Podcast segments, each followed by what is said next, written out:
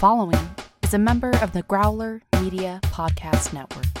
Find out more at growlermedia.com. Ming's not unbeatable. With all his men, he couldn't even kill Flash. Gordon's alive.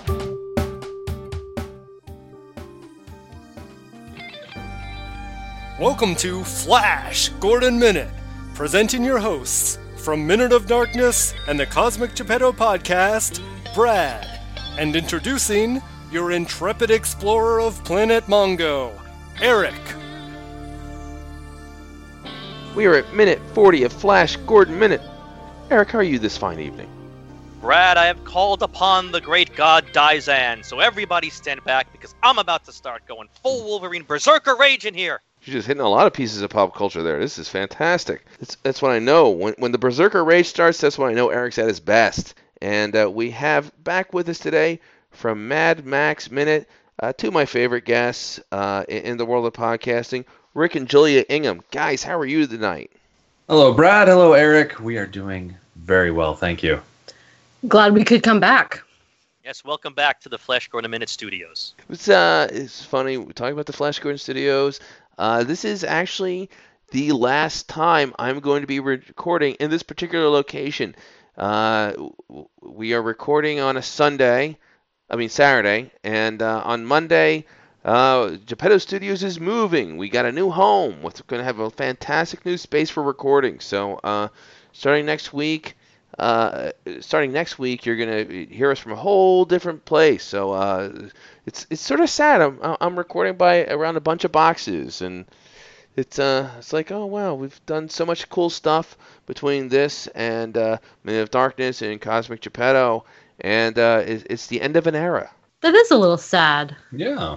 But congratulations on the new place. Yeah, we're very excited, and uh, we're- I've already like called out what's going to be my home office slash recording studio. It's going to be a, a, a great space, and uh, it's it's uh it, it's it's going to be a lot of fun. Maybe even do a little bit more with uh, better recording devices, and uh, not right away, but uh, over time. Uh, I, I'm hoping that people will be able to tell by the difference of quality, an improvement in the uh, in the sound quality. So uh, very much excited about that. But that's not what we're talking about right now. We're on minute 40. Erica, why, why don't you recap uh, what happens in minute 40?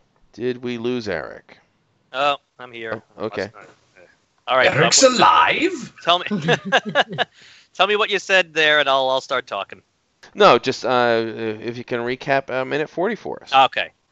All right. So uh, we've got Ming still uh, talking to Zarkov, setting up uh, what he likes to do uh, in his spare time with other uh, systems. And so I teased this yesterday that uh, I'm going to tackle this earthquake situation that has come up on multiple occasions with many of our guests.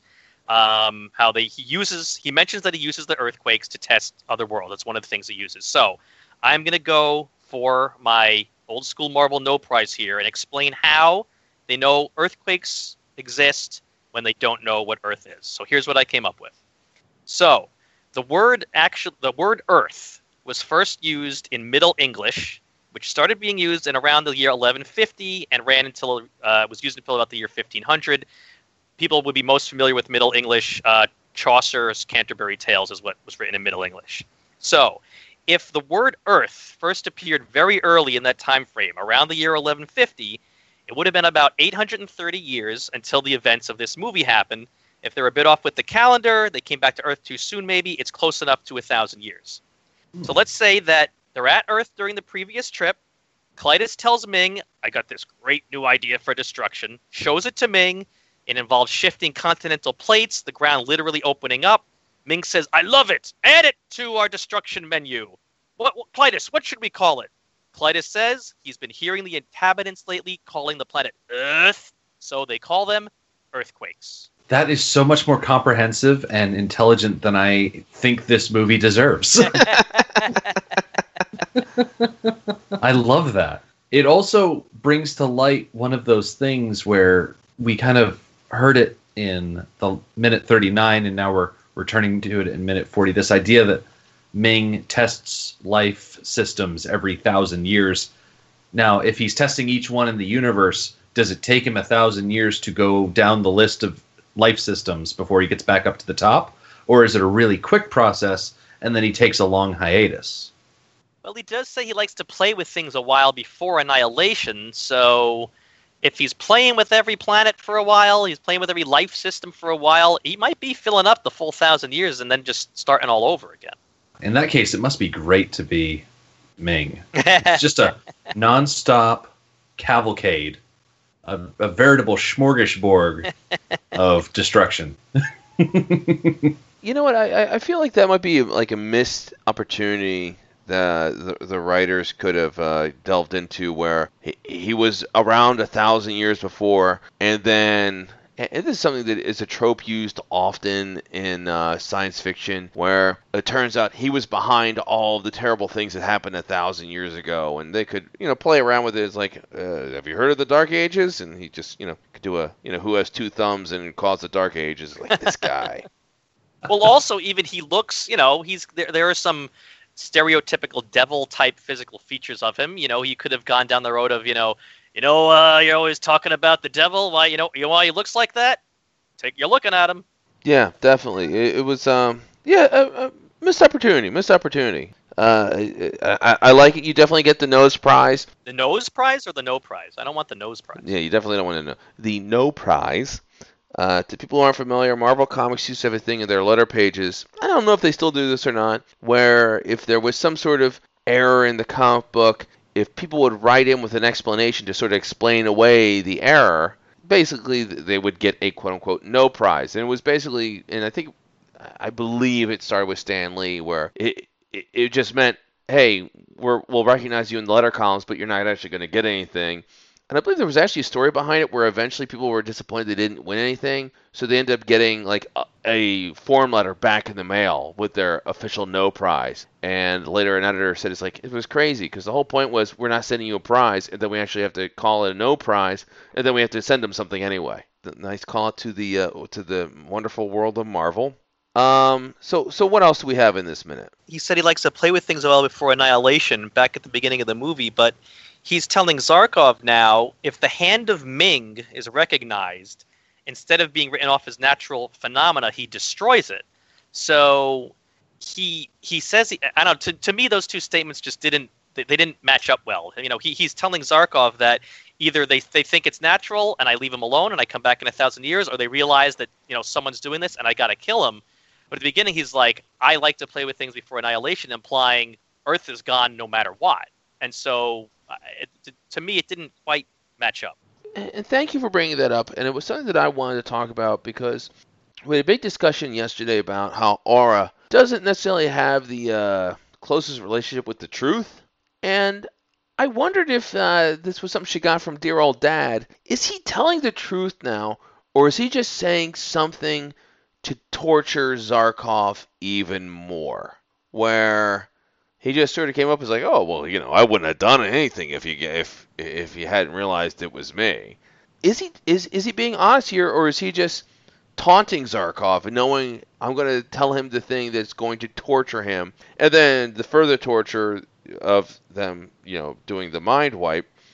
Um, is him? Is this just more of Ming playing with his food? Hmm, I like that. Yeah, that works. When it comes to characters and the truth, I often like to ask myself, what benefit does this character gain by being untruthful? What sort of advantage would Ming achieve by lying to Zarkov or saying something that isn't absolutely the truth? Because I feel like this is a very candid moment that we get between Ming and Zarkov. The fact that Ming is just sharing so openly, and I feel like he's being truthful because, as he says, you know, he visits these systems with strange occurrences, and the destruction caused by those occurrences that's the the joy that he gets from it. But the fact that this instance around zarkov launched his rocket and they captured it well now he gets to escalate that destruction.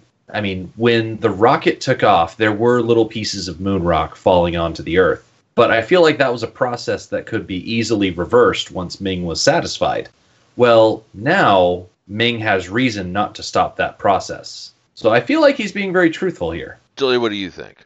Hmm. Okay. Well, I like the idea of Ming lying to Zarkov just for the pleasure of it. But this is a bit of a villain monologue moment.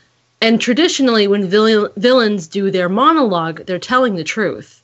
tends to be expositional, where they're laying out facts so that we can better understand the story or their history or something. So I think he's telling the truth. And I was also thinking about this thousand year timeline, and I think a thousand years is too long. I think if he visited a planet every couple of hundred years, destruction that he visits down upon them would set their society and their technology back. It would tend to reset them so they would have a harder time gaining enough knowledge and technology to recognize that this is somebody who's not, you know, a biblical deity and then would cause their own destruction. You could also argue that if he shows up too much, they might almost have enough people of a close enough generation that they'd be able to recognize it as a pattern. Like a thousand years is a really good spread to make sure that you don't have too much overlap in information sharing. Well, the problem specifically with humans is that we do recognize a pattern. We do ascribe these destructions to deities. So I'm not sure that that would make much of a difference. Hmm. But knowledge and technology grows exponentially. So once something gets a hold, then it's going to double. Uh, they say the computing power doubles every two years or 18 months. Mhm. So allowing a thousand years for us to grow technologically brought us to the point pretty quickly that we would recognize that this isn't someone from another planet. Yeah, I think the major advantage of waiting a thousand years between attacks is that you allow a life system to grow on its own unabashed. So, because I mean, mm, either Ming wants to destroy civilizations or he doesn't, and I feel like visiting natural destructions is one level of pleasure, but utterly wiping a civilization from creation is probably an even greater joy that he has. So he wants to give them as much of an advantage as he can over that thousand years before he comes back. Because if, for instance, Zarkov never launched his rocket, well, that's 1980. Who knows what kind of technology we'd have in 2080? That might be a bit of a better opponent for him to fight, a more honorable victory because it's a it's an enemy that has allowed itself or has reached a certain point where it is a worthy enemy. I mean, he is an emperor after all, and he, you know, can't get all of his pleasure from vaporizing lizardmen. well, what I would want to know, and the thing that makes it interesting to me is the thousands of years. It's like, does that mean he he's been running Mongo for multiple millennia? Um, and we've talked before where it's such a destabilized system that he's uh, running here, and he, him keeping everyone sort of fighting each other so they don't team up to fight him. And it didn't it, it didn't strike me as something that's been going on for so long. So the thousand years, I- I'll be honest, the thousand years just strikes me as something that probably we're putting more thought into it than any of the writers ever did. Oh no, come on, there's no way. it probably just really No, sounded never good as saw. like, eh, he's been doing this for every thousand years. It's like, sure, Bob, put that in the script. That'll work. You want me to add that to the lazy script writing list, uh, Brad? I think that might be part of the lazy script Okay, writing. you got list. And a year is relative. A year to us is different than a year to Mars is different than a year in an entirely different solar system. So whose year is a thousand years? Uh, that, that that could be as well. It's um, but, but it's probably still the lazy script writing. Yes. One of the other, you know, when when uh, Ming's going through his list of the natural phenomena that he does, one of them he mentions really stood out to me. Strange craters in the wilderness is one of the things that he does. First of all, I, I listened to that specific sentence about four or five times because I could not make out what he was saying. I thought he was saying changes in the wilderness or traders in the wilderness. I had to look at the script to see that it's saying craters in the wilderness, and it just it just doesn't. It's not at the same level as earthquakes and unexpected eclipses. The other things he mentions. I, I mean, if I'm if I'm walking in the wilderness and I see a crater, oh, I guess a meteor landed here. It, just you know, it would have been funny to show that back at the beginning of the movie because the, the strange craters was not on the menu that they had But you know, if they had just shown like a guy walking his dog, oh, a crater, ah, run for your lives! I mean, it just, I, I, I just, I'm not feeling the strange crater as something that would scare me. And it's not really something that's a, a natural phenomenon that people worry about. It's it's not crop circles. Yeah, if he had said crop circles, that would have made sense. I mean, has anybody else heard, heard of like a, a real like weird crater thing that, that there's you know, old wives' tales or alien abduction stories around? I I, I don't. I, I I don't think I've ever heard that one before. Yeah, it just, it, it really stood out to me as a strange craters. Whoa, whoa. Oh no, we're being attacked by someone that's leaving strange craters. And strange craters, by the way, in the wilderness, not in you know the middle, in the heart of New York City, not in the middle of Paris and London, in the wilderness. Well, who cares? Yeah, everything else that he lists is an is active destruction, and a crater is the scar from previous destruction. Yeah. So one of these things isn't like the others. Okay. the first thing that I think about when I hear strange craters in the wilderness, back in, I want to say it was the summer of 2013. Yes, it was summer of 2013. NBC put out a TV show called Siberia. And it was billed as a reality TV show in the vein of Survivor, except it was not actually happening with live people. It was a scripted show. It was not so much a survival drama, but it was a science fiction horror show. And it was really novel in how it approached things. And basically, it took people, dropped them off in the middle of Siberia, and then over the course of the series, you learned this story of the Valley Men and the Tunguska experiment. And at one point in the show, they come across a gigantic crater in the middle of the wilderness. And there's a lot of mystery around it. And it was a really good show. It was like 10, 13 episodes over the course of the summer. And it was a lot of fun. They haven't actually come out with a second season to it, which is a real shame because it's been almost five years now and it would be really hard to bring it back. But the idea of a strange crater cropping up in the middle of the wilderness, it doesn't sound like a lot, but it can be quite mysterious and have a very dangerous and ominous feel to it. Hmm. Interesting. Now I'm, now I'm curious about. I don't remember ever hearing about Siberia, the TV series. Yeah, it was uh it was on NBC, it was prime time. It was during the summer. That's when t- networks just kind of throw television shows on there to see if they sink or swim and not care much about them. Right, right. It's also in like a burn off season. Yeah. Very interesting. All right, all right, kids, all our listeners, your assignment: watch Siberia. See, I'm sure you can find something on it on YouTube. It'd be awesome if there was just like a spike. It'd be awesome if there was like a series of videos where a guy who was reviewing every episode a couple of days after it came out. That would be funny. who, who would ever do a, a thing like that and then show up on a Flash Gordon podcast five years later? Uh, Uh, fantastic. Uh, I don't have anything else for this minute specific, but I do uh, have to slap myself on the wrist that I realized uh, one of the things we've been tracking is all, all the actors that also appear in the Star Wars saga in this movie. And I was so, uh, we were so enthralled by Max von Sydow's entrance as Ming, I actually forgot to mention that he is one of the people that also appears in the Star Wars saga, appearing in The Force Awakens, uh, in the beginning of Force Awakens as Lor San Tekka. So we have to add him to our list. Oh, jeez. Yeah, yes. Of, of, uh, of course, yeah. Good for him. I love Max von Sydow. He's such a great actor. We call it out every now and then, but it's worth just repeating one more time. Just uh, he's such a wonderful actor, so accomplished as great actors, especially people who are a little bit older and very dignified. Um, they they get to play great bad guys, and uh, you know between Max von Sydow as uh, Ming and um, Frank Langella as Skeletor in the He-Man movie. It's like, okay, you, you know all those uh, stage awards you won and accolades and you know brilliant performances. Well, congratulations. Now you get to play. Uh, now you get to play this campy villain, and it looks like they're having the time of their lives.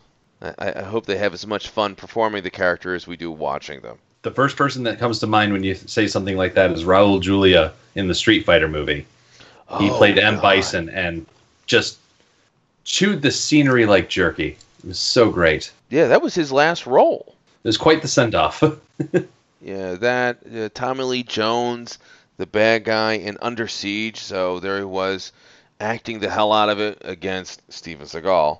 Yeah, it, it's always funny those combinations of the, sometimes getting the actor with the pedigree to be the bad guy uh, to bounce off against perhaps someone with less experience or less prestige. Um, you know, and it happens all the time with um, comic book movies and genre films. Um, I, I just this evening before I started, started recording, I watched uh, Captain America: First Avenger, and you had uh, Hugo Weaving as uh, the Red Skull, and Hugo Weaving does this all the time, playing these uh, really great, over-the-top, uh, charismatic bad guys, you know, often against sort of younger, less experienced actors. So it, it's it's a good idea. It, it gives them someone great to, to act to act against, and someone to do some of the heavy lifting acting wise. As Ming was going through and talking to Zarkov in this minute, he mentioned something that piqued my interest. He said that when he recognizes that a life system is a threat to him, he calls upon the great god Daizan.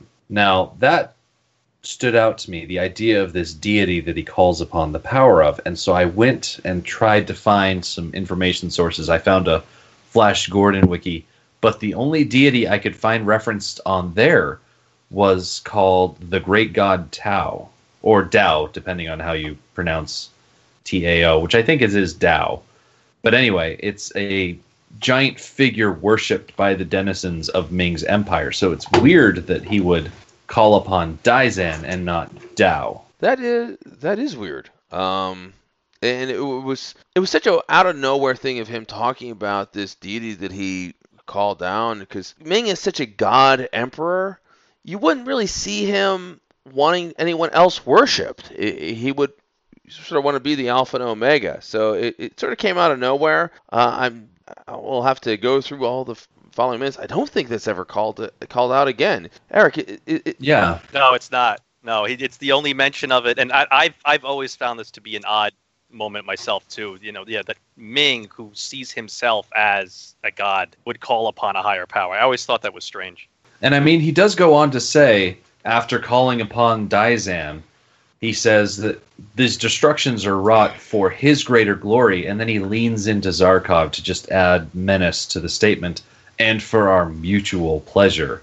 It might just be that he sees Daizan as maybe an equal or a colleague. He calls upon a, almost a friend of his if he sees himself as a god level individual. Almost like you would call up your buddy Kyle and be like, "Hey Kyle, I'm gonna blow up this world. You want to come and you know, revel in the glory with me, and you'd be like, yeah, let's come over and we'll hang out and destroy worlds. It, it, that would be awesome. It's like, yeah, you know, and then we went and got something to eat afterwards. It was one of those uh, two meals for 20 at Ruby Tuesdays. Ming and Daizan, BFFs. Maybe Galactus will come and hang out with them too. I don't know how much crossover we can do. uh, all right, Eric. Uh, well, uh, Rick and Julie, anything else that you wanted to call out for uh, minute 40? No, I think I'm good. I just wanted to call out how how much of a, a James Bond trapped situation that Zarkov has found himself in. He's not Connery, he's not Dalton, he's not any sort of recognizable James Bond type of person, but he is strapped to a table with a giant laser pointed at his body. And it's just such a golden eye moment. No, it's not Goldeneye, it's Goldfinger. It's such a Goldfinger moment. yeah, that's the uh, that's the. Do you expect me to talk? No, I expect you to die. Right? That's that scene. That's exactly yeah. what I was thinking of. Yeah. You know what's great about that? That scene is pretty funny, where it was parodied and showed so often that you expect me with the laser uh, getting closer and closer. It's funny. I realized, uh, and I like James Bond, but I, am not a uh, James Bond completist. I I remember they they did a parody of that on an episode of The Simpsons where the James Bond s character flips a quarter into the air, which hits the laser and it splits, and it uh, the laser splitting uh, unshackles him. And, and, I realized, like, wait a minute, I don't know how how did James Bond get out of that? And uh, spoiler alert for a very old movie, he basically just sort of talked his way out of it. I'm like, oh, it's a little anticlimactic. I think I liked it better on The Simpsons. I was like, he, he, he didn't like pick the lock or, or anything like that, or somehow grab the guy next to him to have him. It's like, no, he just sort of like, uh, I have what you want if you let me go. That's that's not James Bondish. but he did better than Zarkov. We'll, we'll see soon. Zarkov doesn't get out of this at all. So Not really. Julie, what'd you find on your phone there? A quick side note it turns out that the actor who plays Zarkov Topol was in a James Bond movie. No kidding. Yes. He was in For Your Eyes Only as Milos Columbo. Milos Columbo. Yeah, for your eyes only. Yes. He was also Tevye in uh, 1971's Fiddler on the Roof, so that's kind of cool too. That's going to play into not 41, but 42, I think. Well, Eric, I think it might be a good time to let you know I'm I'm feeling really concerned about the fact that Brad was dropped from this call and I just I'm not quite sure how to deal with this. Do you have any words of comfort for me? Well, Rick, if if you're feeling bummed because uh, you know Verizon or Skype or Spectrum or AT and T or Ma Bell or whoever is uh, you know messing things up and your phone's just you can't take it anymore, Sprint, whatever. Don't worry, Flash will save every one of us. Attention listeners! You can follow us on Twitter at Flash Gordon Pod and join the conversation on Facebook in the Flash Gordon Minute Listeners Vortex. Stay tuned for our next thrilling episode of Flash Gordon Minute.